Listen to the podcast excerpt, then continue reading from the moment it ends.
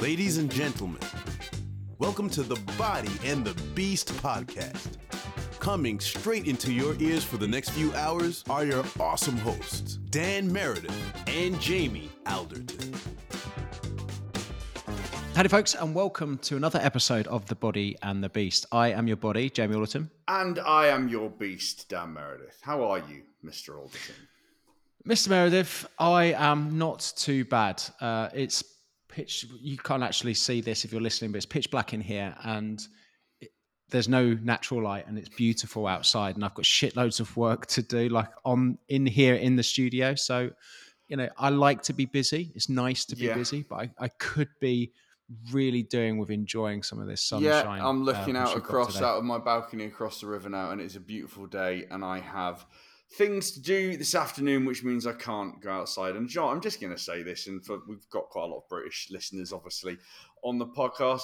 What an absolute pile of sweltering, sun-baked donkey cock this fucking summer has been. What an absolute pile of shit. I think It had a good start. It had, a, it had a- like a couple of weeks. mate. It had a good- like, go on. Sorry, buddy.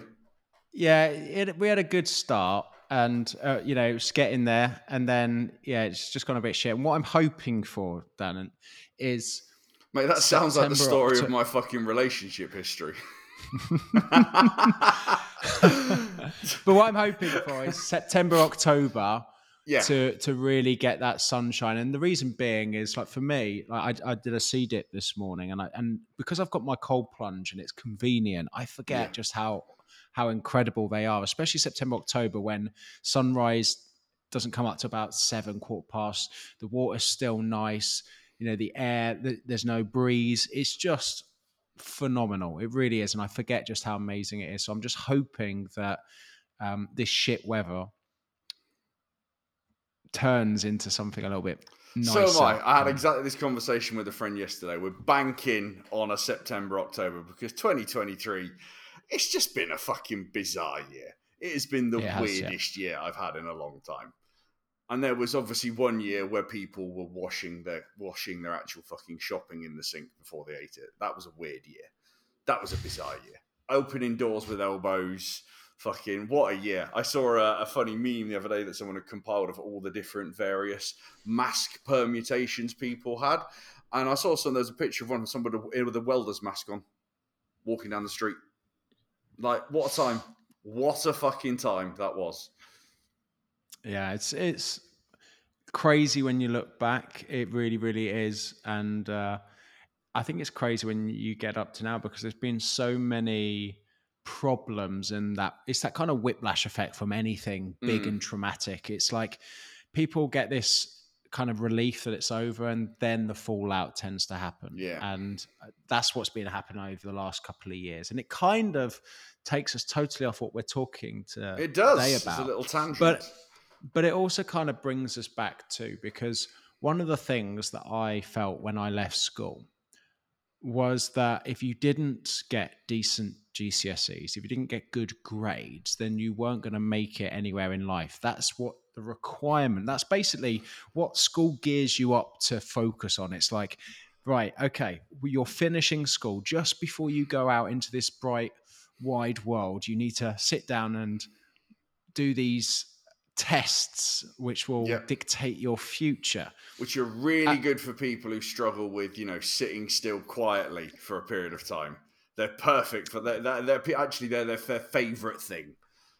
Yeah, and thinking back to that time, I remember having a meeting with about six other teachers, and this meeting was about how do we keep Jamie Alderton in school without expelling him. that's quite nice that that many people got involved. Oh, yeah, that's quite. I felt- I that's quite sweet. I've never felt so wanted or needed uh, in my life, but Yeah, one but the reality was was that was a little shit and the one of the biggest reasons that I wasn't making much of myself is because I just wasn't challenged and there's a very big difference between IQ as in like academic you know achievements and maths and all that kind of shit and EQ emotional Mm. intelligence actually knowing you know your emotions and dealing with people and communicating effectively And you know, something that I said before we press record on this podcast that we tend to have a higher EQ than potentially IQ, which is probably why we've done so well in this social media game because we understand people, we understand mm. their frustrations, their fears, and the things that they need to basically get a healthier and happier life. Uh, and for me, that is super, super important. Yes, okay, you know, IQ being a little bit switched on is quite important. It's, listen, just... I I want my engineers, my doctors, my people who design safety systems for things that I use, commu- I want them to be as clever as they possibly can be. I want clever people in roles like that. i am going to share with you a story. Did I tell? Have I ever told you what I was quote supposed to be? No. So I had done. So I did my A levels. I did double maths, physics, and design technology, and I was accepted on an aerospace design degree. So I was going to be. It was a four year sandwich course. Um, uh, a really good university in the UK, and I got accepted on to do it. And I was going to design airplanes because my dad sort of said to me when I was younger, he says, you know, get yourself, you know, sort of like a good job, like an engineer, something like that. Because you know, my dad wasn't particularly academic. He found out later in life he had dyslexia, so he found school. I think he left at fifteen. I think he actually moved out at fifteen as well. Like he was kind of you know that generation where he just he just often went and worked in a butcher's. Um, that's where he started off, and that was what I thought I wanted to do. And I remember doing a placement at a very well known aerospace company. And I had a great time. And they put me in the destructive testing department. So basically, I thought we were going to be blowing shit up and firing things. Up. So they had the thing called the chicken cannon, where you used to fire frozen chickens at turbines to see what they did. It was really cool. None of that. And it was really quiet. And I remember thinking to myself, I don't know if this is for me because I'm quite a people, you know, a people person. I like, you know, they're really cool guys. Like I really enjoyed the stuff. I was a bit of a nerd, but I really enjoyed the engineering side of things. But I was like, oh, it's just quite quiet in here. I don't know if this is kind of for me. But fortunately, Jamie, that was also uh, when I was 17, bit of a late bloomer, when I got my first girlfriend. And what I ended up doing was absolutely shit tanking my A levels. And do you know what I got? right. Do you want to see what I don't know if I've told this on the podcast or do you know what it spelt out, my A levels? And I was predicted uh, like A, B, you know, I was a good student, yeah? Yeah, go on. Dud. D U D. Dud. And I remember at 18 years old, because I think my my then girlfriend, bless her, she's a wonderful girl. Um, she, I, I, think I went on a bit of a drinking spree. She was in the year below me, and I think I, I, my, I was told I think I was, I nearly rolled into the river because I was just too pissed walking along the riverbank home because I was pretty upset about it.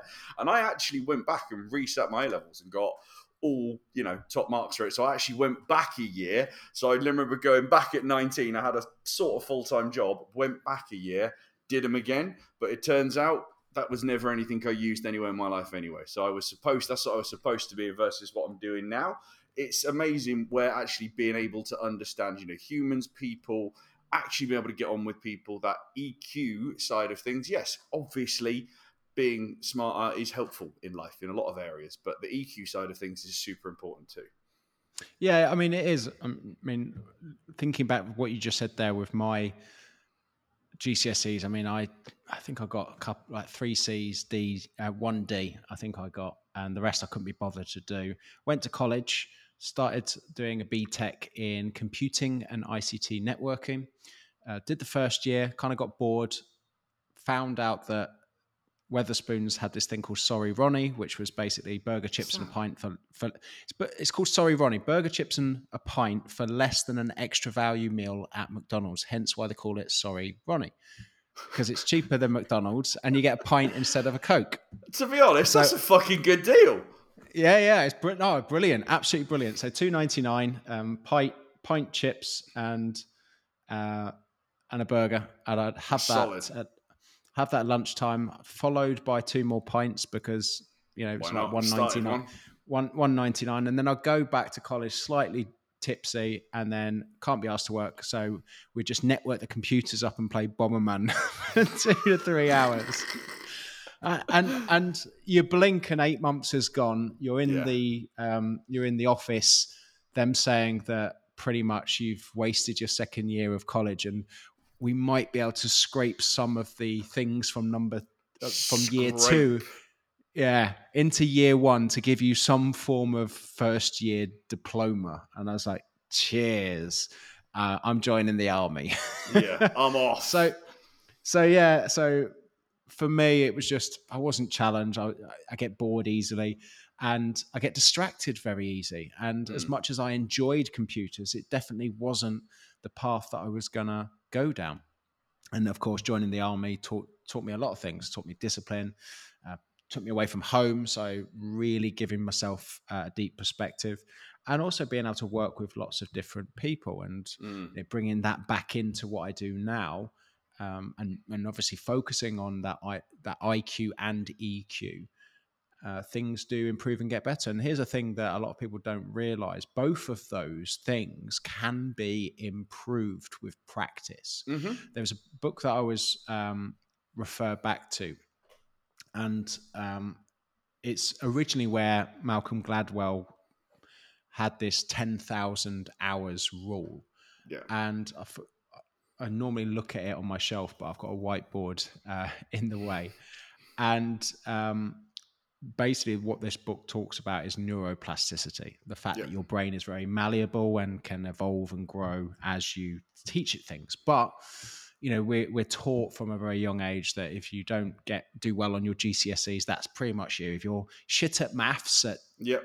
16 years of age you'll be shit at maths for the rest of your life and a lot of people carry that through their lives because they believe that to be so and because they believe it to be so they don't even try to improve in those areas. And it's not until somebody actually says to you no actually you can pretty much get next level at anything with enough repeated practice you, you, then say to yourself well i can pretty much do whatever the fuck i want to do provided that i enjoy it i'm consistent with it and i focus on the right things to improve.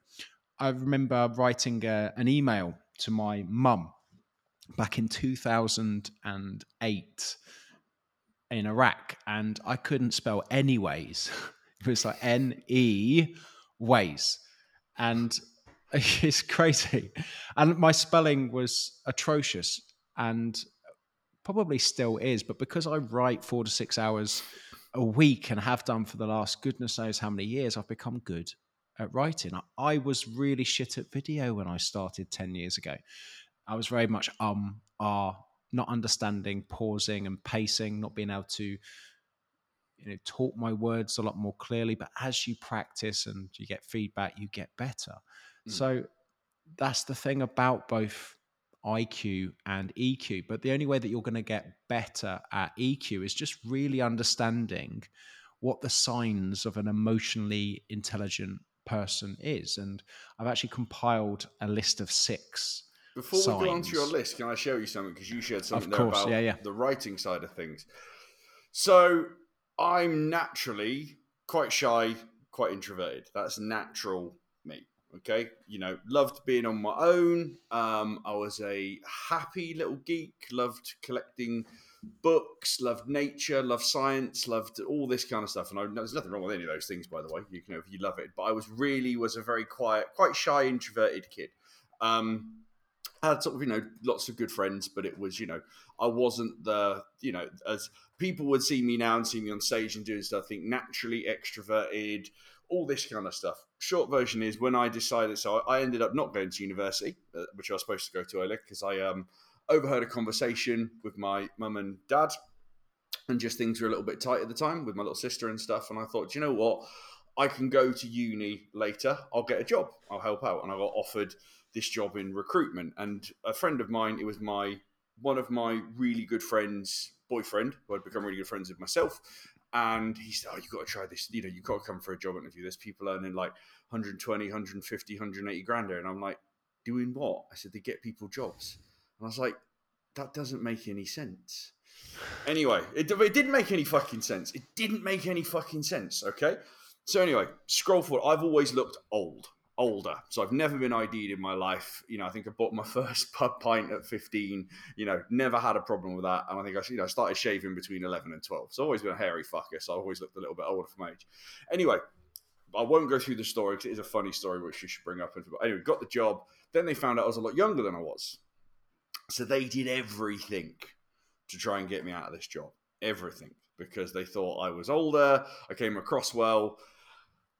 They immediately demoted me. So they gave me a job as a consultant and then demoted me to a resourcer just for my age. Like I had. So I would, but because I was so naive, I thought, fuck it, I'll just go along with that. And at one point, right, I remember this. You said about the EQs. Had to get. I had to learn how to get good, fucking quick, with people. Okay, and one of the things they made me, and this this is made up. Okay, this is a made up thing that is not in any HR manual. My boss at the time just made it up. Naive little me says, "Fuck it, let's do it." So I had to go out every fucking day and talk to someone.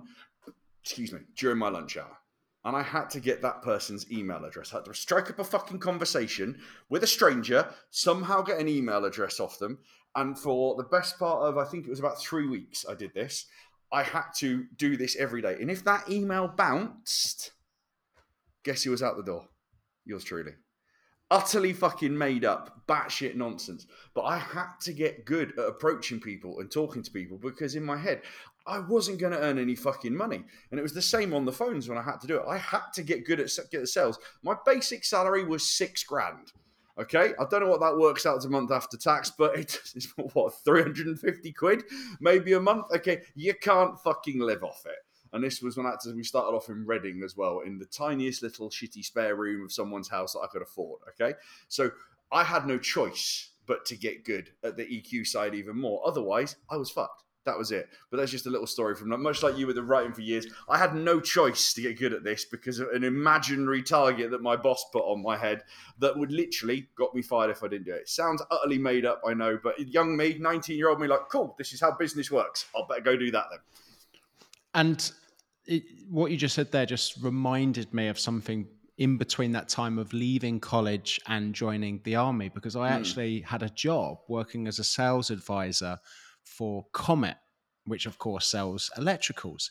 Now, I used to just work one Sunday, six and a half hours a week, and I mm-hmm. got paid around 600 to 650 pounds a month. And that sounds a bit weird that I fact the fact that I worked about 22 hours uh, a month and got paid that.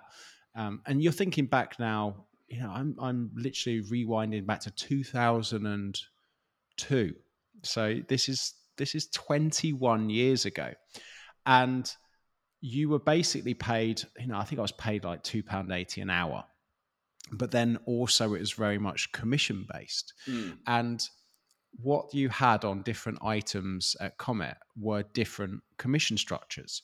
And that's all of, as a salesperson that I'd be looking at because you'd have a microwave for 150 pounds that had two pounds commission on when you sell and you'd have a microwave next to it, maybe for fifty pounds more expensive, but it has seven pounds fifty to ten pounds. She's going to sell that one on.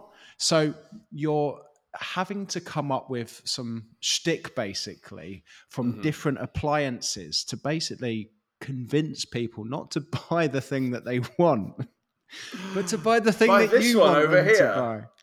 And one of my favorite cash earners, I remember, and yeah, of course, this is understanding emotional intelligence at its highest because you're convincing people to buy things that you want them to buy. And it sounds terrible uh, when you think back, but you know, I, was, I, think I was 15, 16 at the time, and you know, 10 pound commission on something was uh, some not to be sniffed at. That's yeah. four hours work basically in that place. And they had this thing where they had um, the new Dysons were coming in. So 20 years yeah. ago, they had Dyson coming in. But for some reason, the commission wasn't the best. It was about six pounds, so it wasn't too bad. But mm-hmm. they had the these crappy kind of ones that you know Panasonic and all these other ones who saw what Dyson was doing, and suddenly there was this massive wave of bagless Hoovers. Yeah, and there was massive incentives on them to sell them because they wanted to outdo Dyson.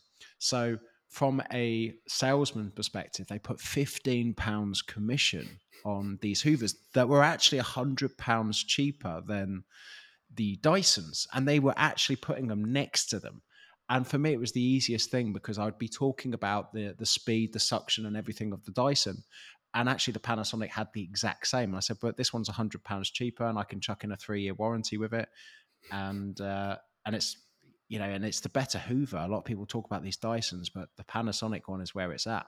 That was my, and I'd sell four to five of those every Sunday. Awesome, And- mate.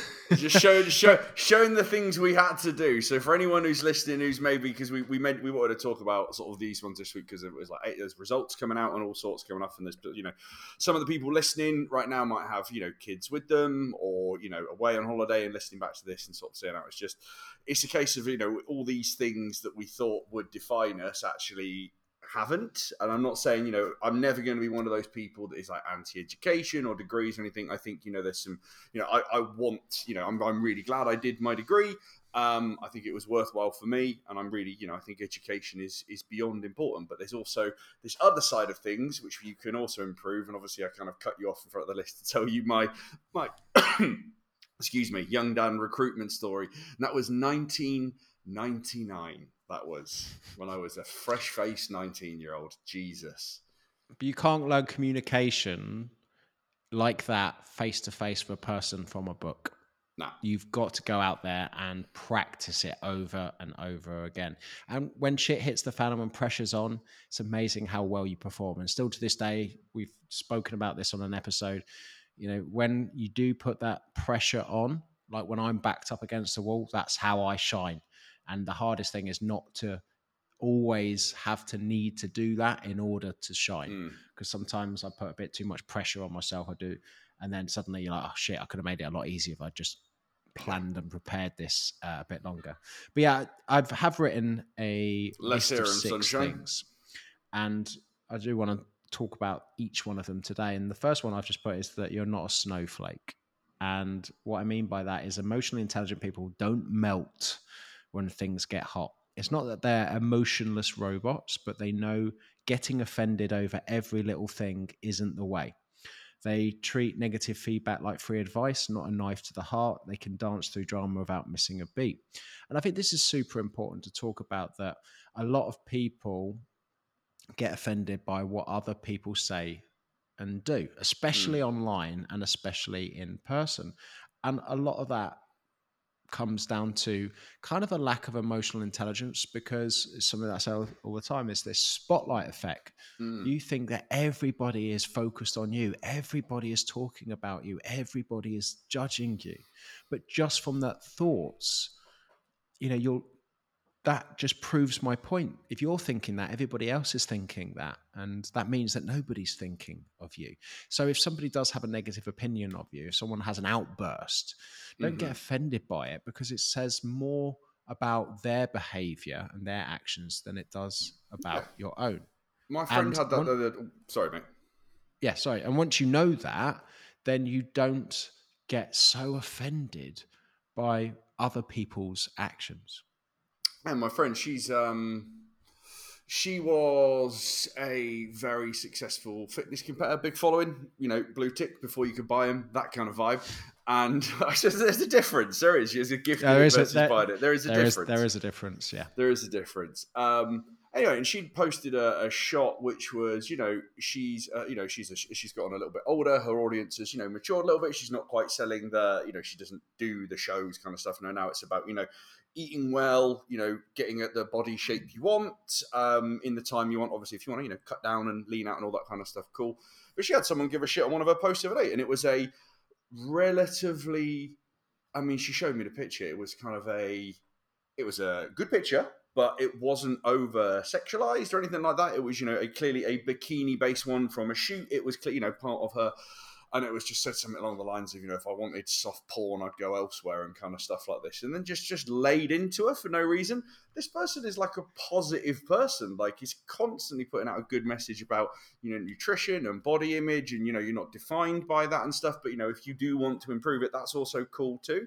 And then this person, obviously, then you start going down the rabbit hole, having a look at their social media and stuff, and it just they turned out to be quite a, you know, quite a bit negative, and you see some of the things they shared and stuff, and it's like as is their right to do and stuff. But as, as you said there, that person is obviously not a happy camper or something that you know triggered them. I get like you know get like that sometimes, and okay, I can tell it with me because my chest starts to rise and the thumbs, it's like the thumb tendons get fucking ready for fear, and I just go, nah.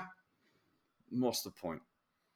It's not going to do anything. There's no point whatsoever. And if I see something now, and this is a good, you know, an emotional intelligence thing, if I see something that, if it triggers me and I do get my, my back up a little bit, I will try and take a moment and think why. You know, why is that? You know, what is it? Is The- that something that The gap. I'm lacking? Yeah, is that or or I or, so sometimes I look at it and think, do you know what? I'm just jealous. I'm just envious. I just wish I had that or, or whatever. You know, we all have human emotions, and sometimes I just look at what they post or do and think, you're just a fucking dickhead. And I just, do you know what? Do you? I saw one the other day about some. You know, there's a again. I quite like the space. I've worked with some people in it, but we're talking about these like it's in the kind of how can I describe it? Masculine coach kind of space, and I am not red shitting on red anyone. pill, red pill yeah, kind of. not shitting on anyone Yeah, at all. yeah. There's some people have some really good information, you know, really useful stuff, and I and I do think guys have, you know, there's a we are a little bit struggling at the moment across the board. A lot of guys are kind of you know struggling with things, finding their place. Like so, like good stuff. So I'm not attacking it, but this this person had done a video basically about how you're. Just make it's making me laugh saying it. It was just going along how the lines of your woman should worship you and adore you, and and, and I just kept going on like that. And it was just like, and if she doesn't, and if she talks back to you or just something it just like then you know need to move on king and i remember just thinking and i was about and i, I the thumb got ready jay the thumb was ready and i thought nope mute just no can't be bothered just reminds me of me find um me box jumping Mount Everest, finally get the world record, raise tens of thousands of pounds for charity, and the first thing my wife says, "You know, you're still a dickhead."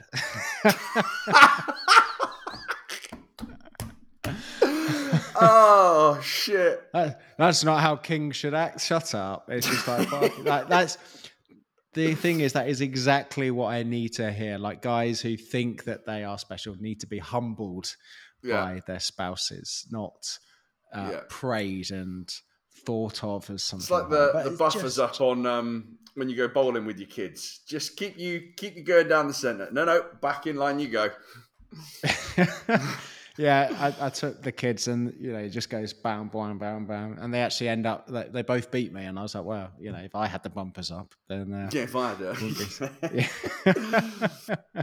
so that's number one, Mr. Meredith. Number two is um, own your mess. You own your mess. Look, we all screw up, but emotionally intelligent people, they admit it. No burying their heads, no blame games, just a straightforward, yep, I messed up. Here's how I'll fix it. And Mm. I think this is a powerful thing for life is that if you understand that where you are today is because of how you think, how you act, and what you do, and you have complete responsibility for that.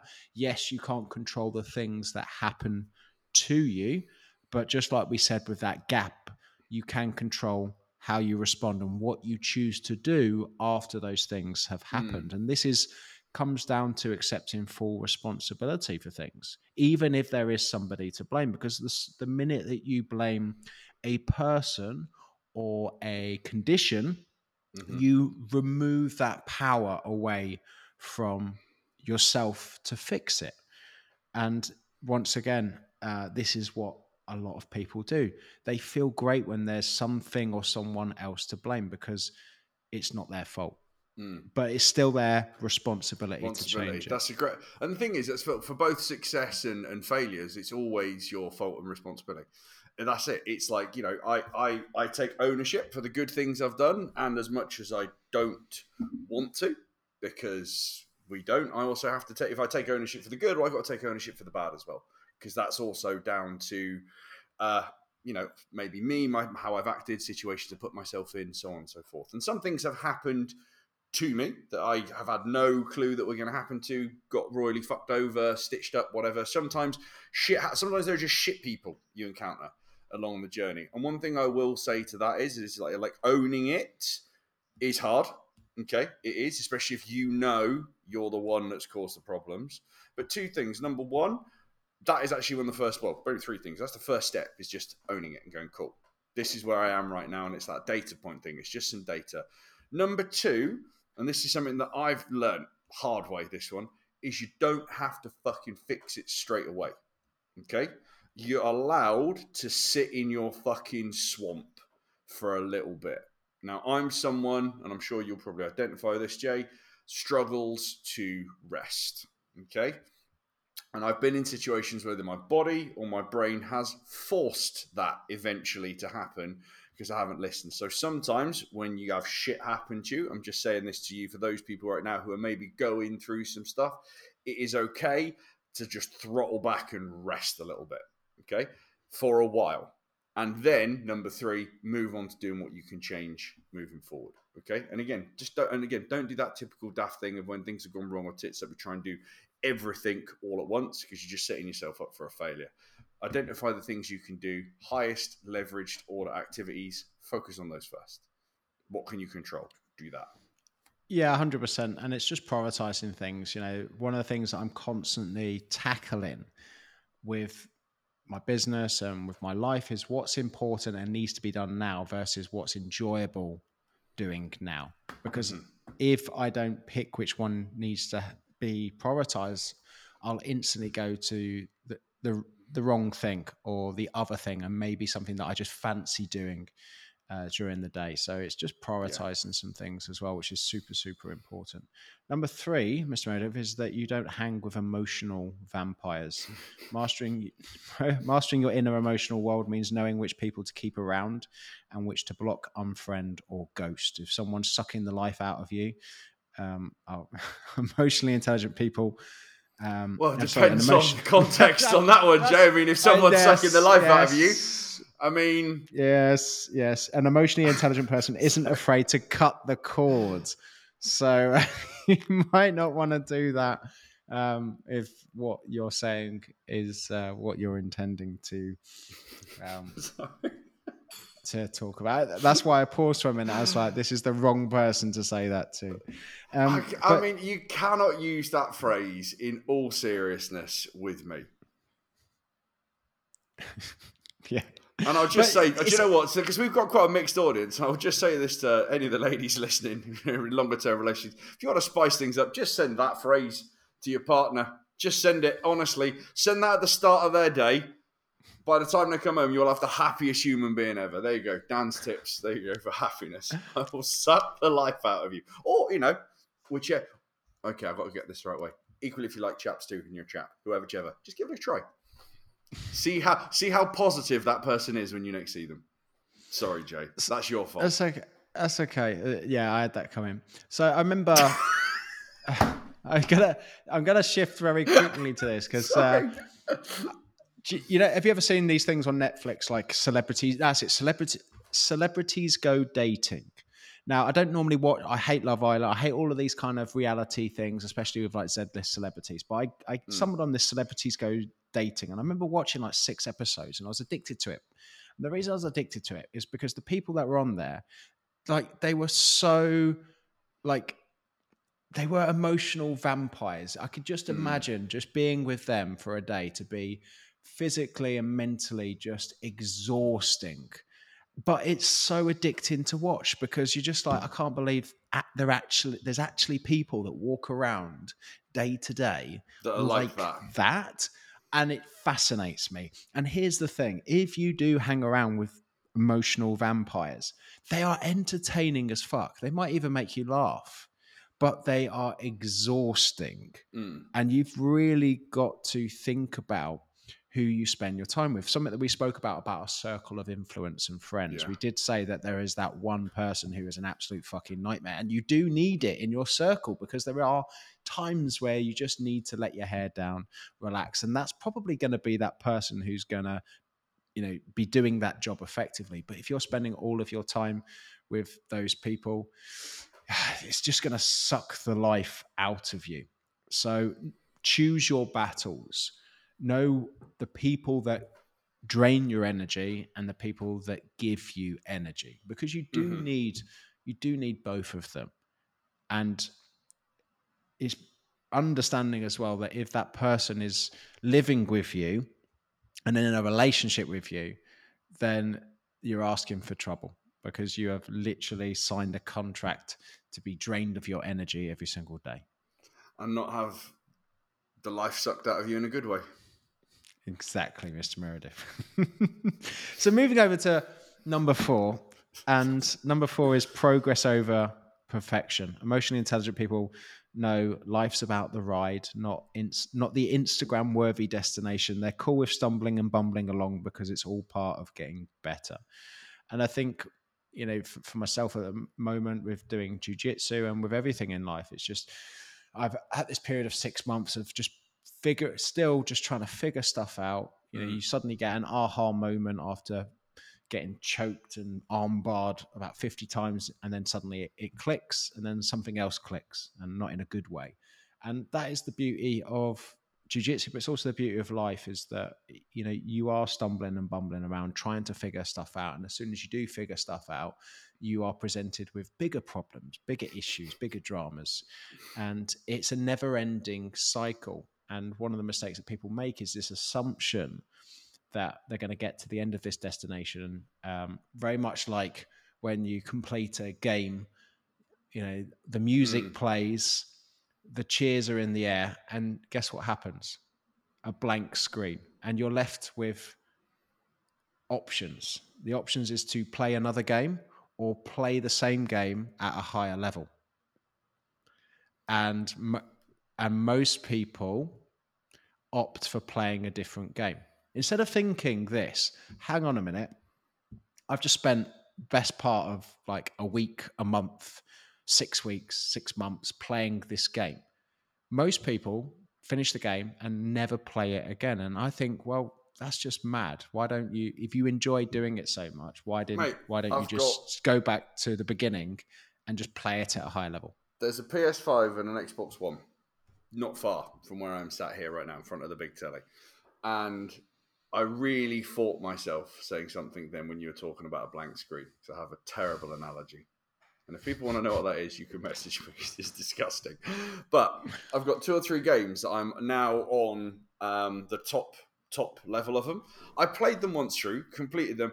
I I'm one of those gamers that's a, filthy casual. I like to just pick it up, play. I don't want to be learning too many fucking combos and shit like that and I, I'm, I'm on my fourth playthrough, no fifth playthrough of one game now on the top level because I enjoy I enjoyed I enjoyed the story. I know what's coming. I've played it a few times already, and I'm now just literally leveling up and leveling up and leveling up on the same one. And then, so with that particular game, that's one of the few games I actually play online, and I'm quite decent at it. But it took me several months of playthroughs to get good enough so I could go and this is going to sound really wrong out of context, but if you're not an online game, where beat up children online because there's literally just kids on there who can just pick it up straight away and just destroy me. Because every time I've gone online before, it's not been fun. That's it. I was playing a game that I wasn't skilled enough to fucking join in. Join in, die. Join in, die. Join in, die. Over and over again. So I was like, right, you little fuckers. I'm going to campaign the shit out of this until I'm good. Then I'll come and play. And then I'm obviously playing in the next arena of the thing. And gaming's a really good analogy for it, though. But it's yeah, you made it. That's a great thing. Most people then go complete it, go on to the next thing, do it again, get better, level up. Yeah, and, and really, it's understanding. There's a, there's a thing about motivation called the ramp model, okay. and basically, how can somebody be focused to spend four hours on a game when they can't spend four hours learning something new? And it was something that I was always curious about because I was like, well, why can somebody sit down and not get bored playing you know call of duty or whatever but then they can't just sit down with a notepad and pen and watch a two hour workshop like from myself or you to help mm. them create a better life for themselves and it comes down to this thing called the ramp model and ramp stands for uh, relatedness autonomy mastery and purpose and if you have four of those things then you will always be glued and always be motivated to do it. So relatedness is you, you you're sharing a thing with like-minded people. Like with boxing, you go to a boxing gym. There's people who share the same passion, share the same relatedness, share the same memes, very much like mm. jujitsu. Uh, autonomy. We like to feel that we're making our own decisions, even though everything in life is uh, persuading us to make decisions. Though, if some, if we feel that somebody is forcing an opinion on us, we are less inclined to do it. And when you look at games online, you know, there's no one telling you to play the game. It's about you deciding to play and figuring shit out with yourself. Yeah. And what's obviously more addictive is if you're trying to figure shit out with people online um, and have you know have that that relatedness. Mastery. leveling up. You know, when I was in the army, it was all about getting to the next rank, you know, lance corporal, corporal sergeant. And of course, you're playing that game for best part of two decades.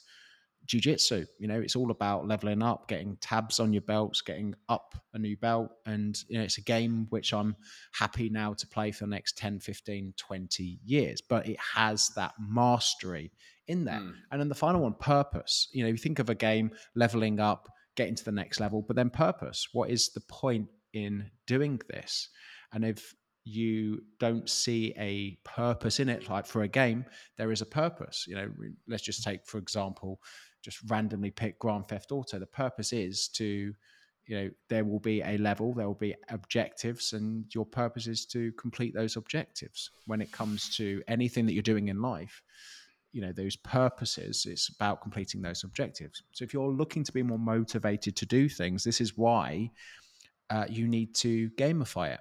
I've been really interested in learning the piano and I know the traditional way to learn piano is not for me because that sounds boring as fuck and it has no gamification. There is this new keypad out called Lumi, and you connect it to an iPad, and basically it teaches you how to play piano, but in a gamified style like Guitar Hero. Now I completed oh, Guitar okay. Hero. I completed Guitar Hero on, Expert. It took me like 14 weeks uh, to do uh, back in the day when I had when I actually had spare time, had to, time. to, do stuff. But looking at it, you learn songs, and basically it, it comes down the screen like Guitar Hero, and you get very good at it. Now, a lot of traditional people would be like, "Oh, well, that's not really learning piano." I'm like, "Well, if you played the same." Song, i.e., level, and you played that level 200 times, do you do you think you could play that song with or level with your eyes closed if you just know the keys? And it's like, yeah. It's like, so what why is that different to a piano?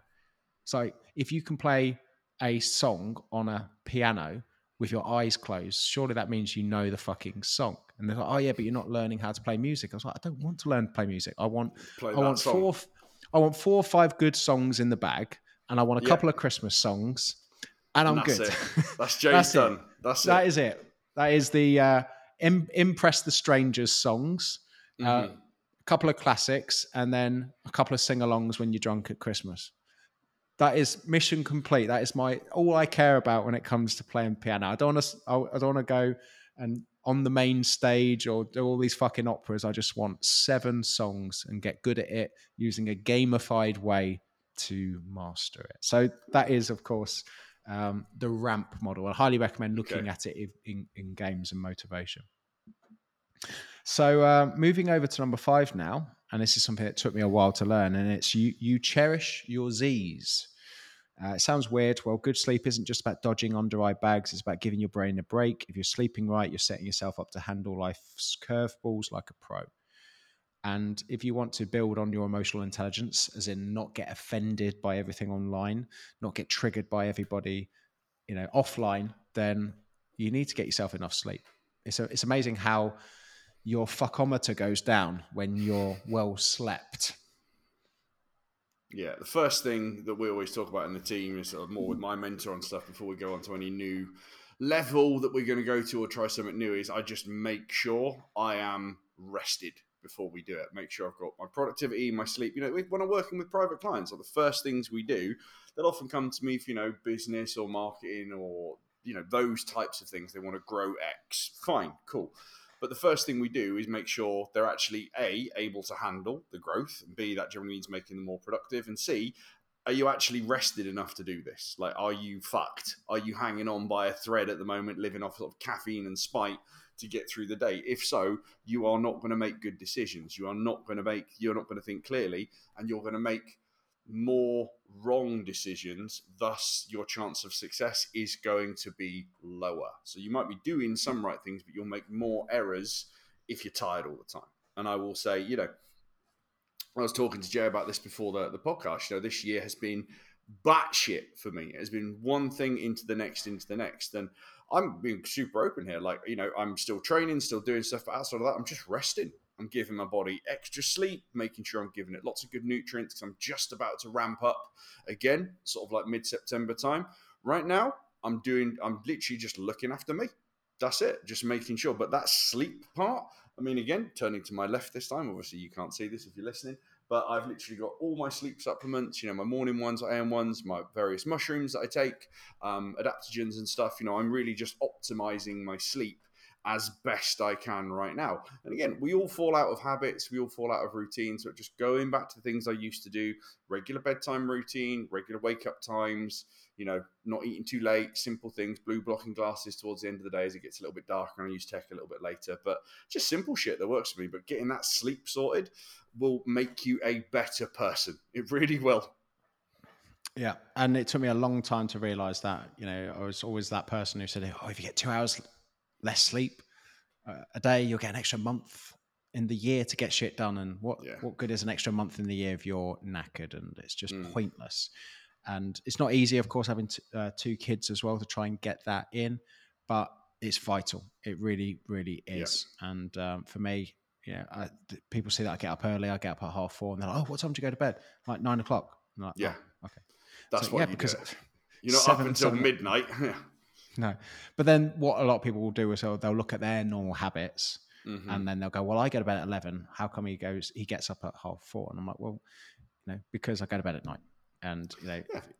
and, Mine, and making it, sure that might... I've got that seven hours sleep is seven hours is a sweet spot for me. Me, similar for me, mate. For me, it's bed for about ten ish. Have about an hour of wind down. I get up late. I get up between seven and eight. You know, no kids. You know, and also that's my sort of more natural time as well as my body wants to wake up.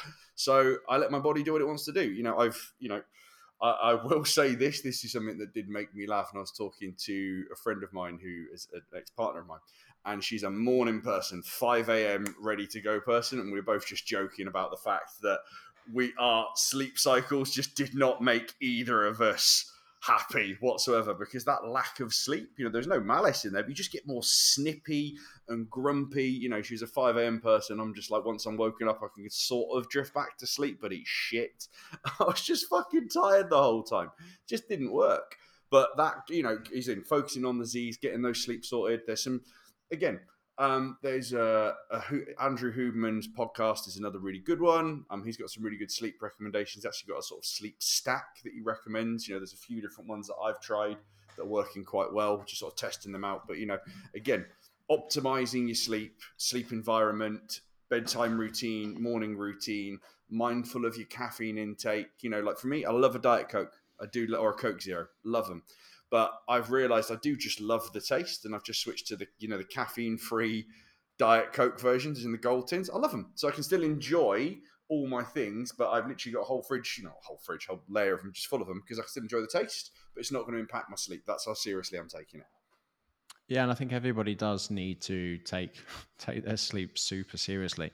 And yeah. as you get older, of course, you realize these little things that make a massive, massive difference. Yeah. So yeah, cherish your Z's. And the final one Mr. Modis, uh, is your king or queen of questions. Those with killer emotional intelligence don't just make assumptions. They dive deep, asking questions that get to the heart of the matter because real understanding is better than just nodding along. And it just surprises me how many people don't ask open-ended questions. Mm. You know, a lot of people when you're chatting to them, it's all me, me, me, me, me, what I'm up to, what I'm doing, and it, you know that's that's great if you're being asked those questions, but you know ask people be genuinely interested in other people. And you will you know if you want to be liked by more people just ask more questions. And it's just so much easier it's so much easier to spark conversations um, when you have well firstly a framework for it which i'm going to mm-hmm. um, talk about in a minute but just make it about other people. Make it about other people. There is a, something called the ford method which is family, occupation, recreation, and dreams. So, mm-hmm. family, obviously, sparking a conversation about brothers, sisters, you know, parents, you know, trying to get some information out there. Occupation, of course, what is it you do? Um, I don't like to say what it what is it you do, and I, I prefer to say what do you do for fun? You know what? Yeah, that's That's one thing. Yeah, what? Yeah, what brings you joy out of life? Yeah, what? Yeah, what would you do for fun? What lights you up. I mean, it's, it's cliched, and this is. I was invited um, by a friend of mine to London to a very good networking event, but it was like it was networking, it was talks, and I think I'd have been sort of like, a, and I'm this. And do you know what? My shirt, you can't see this because obviously if you're listening, my shoulders just went up there because it's a bit cringy. But I'd have probably been relatively successful in the in the big group of people, and I know people would have been asking me things and picking my brains and stuff, and it's like I just didn't want to go and talk about me if I was going to go along. Like I want, uh, you know, I've realised that you know, friends, you know, it's that whole, you know, if you're the smartest person in the room, you're probably in the wrong room, and it's just you know, I need to spend time with you know other different because I want to learn about them as well. I don't want it to be just about me and having my brains picked and stuff, which still is wonderful. You know, I still love getting messages and, and hearing back from people, but I will also say, you know, it's really I I've sometimes realised how much I miss learning about others and their lives and their dreams and their goals and things, and, and I don't want it to be about me. I want to I want to learn. I love people. I want to know about what makes them tick, what makes them happy, and you'll be amazed how people think you're really interesting if you take an interest in them. It's a cheesy old saying, but it does work. Yeah, hundred percent. I mean, I'm just thought last week I was sitting down and this elderly couple saw my sleeve tattoo and they said they were asking he said oh that's fascinating. And then i started to talk about some of the stoics and they were both school teachers who were teaching who used to teach philosophy. No way. And, yeah like greek philosophy. So obviously ah. i'm talking so it's like uh-oh. Oh no. So, so, we got talking and chatting and about 15 20 minutes passed and then i don't know how that you know it all started with just you know just commenting on my sleeve tattoo and then just going into deep kind of philosophical, uh, philosophical, philosophical, uh, philosophical, philosophical. There we go. There you go. Philosophical things, and then got onto what it is that I do and and everything else. And then Anna came over and said, "Oh, we've got to go." And she goes, "Oh, you can't take him from us. He's too fascinating." I just like, nice. oh. yeah, it's really really nice. But then all of that started by just taking an interest in a tattoo. And yeah. this is once again uh, such an easy conversation piece Mm. Just being aware what people are wearing makes a massive, massive difference. If people yeah. are wearing a cool watch, cool shoes, you know, people just don't highlight these things, and people really appreciate those things too. So just yeah. be more aware of people, and you'll you'd be amazed that how much further in life you'll get by just being curious and asking open-ended questions. Mate, and you you may never know who you're going to meet. I mean, obviously, I've joked about um, the relationships at the start of things, but I, met someone I've seen for a little while. Um, they had a, an antique vintage Rolex, and I love my watches. You know, I have a few watches myself and stuff. That's kind of one of my you know little treats for me. And I just, it, you know, she was quite buff and tattooed, and there was this kind of like very dainty. And I just said, "That's a beautiful watch." I said, "Oh, you know, just it was a conversation start, and we ended up, you know, becoming you know friends and so forth off the back of it." But actually, but she was really you know interested to talk about it because for her it meant quite a lot. There was reason behind it. There was you know a story behind it and her journey, and it, we ended up just having a really and I did that had a really nice conversation with her but I've always, you know, you can tell stuff that people are proud of or they're interested in or they're excited about or just, you know, just taking a moment to just sort of like see the person before you or if it's online, just kind of try and build up a little bit things they like, what they might like and take a genuine interest in what you can see they talk about, what they share, what they're passionate about. And you'll be amazed how much sometimes just noticing, and I mean this in a non creepily way, like in a kind of, you know, in a good social situation or you're striking up a conversation in a, in a, in a healthy, positive way. Yeah. Just taking notice of some, what something someone's done, achieved, clearly they're proud of, they talk about, they share about, it can make someone's day. It really can, because oftentimes there's stories and meanings and purpose and, and passion behind these things and why they do what they do. And the fact you've even just fucking spotted it and not made it about yourself is massive. I'm just going to give a flip side to that as well. Um, equally, if you are on the receiving end of that, so if someone is, you know, coming to you, reaching out to you, wanting to strike up a good conversation with stuff, if you're in that because there's just it's a bit of a weird vibe at the moment. There's some people are kind of you know it's a, it's a strange bit of a sort of was talking to a friend about this. So maybe it's a bit of a hangover from the pandemic. Not too sure. There's a little bit of flatness around some of the people I'm working with right now, and you can also if you are feeling a little bit flat some type of way is the phrase i like to use you can also just be just really honest with that person if someone is making a genuine effort to connect with you if you're not feeling it right now it'll come across as force you don't have to be rude either you can also just say I'm running on a bit. I'm running on fumes a little bit right now. I, you know, I have people who reach out, and I always, always do my best. And if you ever message me and I haven't replied, please message me again because it's not been intentional. But there are times when I've got, you know, stuff to deal with with my sister. I'm knackered from training. Maybe I'm running lower macros at that time. General business, life stress, as we all have, and I can see someone's making a genuine effort to connect, and I feel like a shithead because I can't give them it. But just that honesty as well, if you're on the receiving end of it, and say, "Do you know what? I'd actually, I would love to. I really appreciate that. Little bit stretched. I'm going to say to people, drop me a message in a week's time. I'll be clear, or give me. And also, honestly, I've had some really good connections. Just a little bit of advice for those of you who maybe kind of, you know, if you do use social media a lot or you speak to a lot of people, sometimes you do have to be selfish with your energy. We talked about the vampires earlier. Just conserve it a little bit and you can politely sort of bounce people in a way that doesn't make them feel unseen, unheard, or unvalidated. You're like, do you know what? Just right now, a little bit stretched thin. Love to have a chat though. How about in the future? Contact me then. Just a little tip. Yeah, my tip is assume that everybody is busy as fuck, so respect their time. And there are some massive red flags, especially online, um, that you can do to not respect people's time. Firstly, don't send five one minute voice notes to somebody. fucking voice notes. I fucking hate them so much. It's especially, funny, especially if you're especially if you're not paying customer or client, do not send five one minute voice notes. They will not get read. If your DM is longer than I don't know 1000 characters assume that that will be instantly deleted. And don't start every conversation with a question asking if i'm struggling with something or if there's anything that you can help. So i'm there not going to show some massive red flags for me doing you know getting hundreds of messages. So if i don't respond to you understand that i i have Lots got this no one else is going i have this turbo filter that i've um, developed over the last eight years of mm-hmm. doing social media that literally if you hit one of my flag filters even if it's genuine you'll be deleted. So if you yeah. did if you did dm me and i didn't get back to you assume that you just didn't pass my filter and you need to try a different angle. Well it's funny because he's a listener so i'm not going to say his name but basically um two one minute voice notes and i'm just like i'm not listening to them. But I did mess it, and then he just just messaged me yesterday at twenty two thirty seven.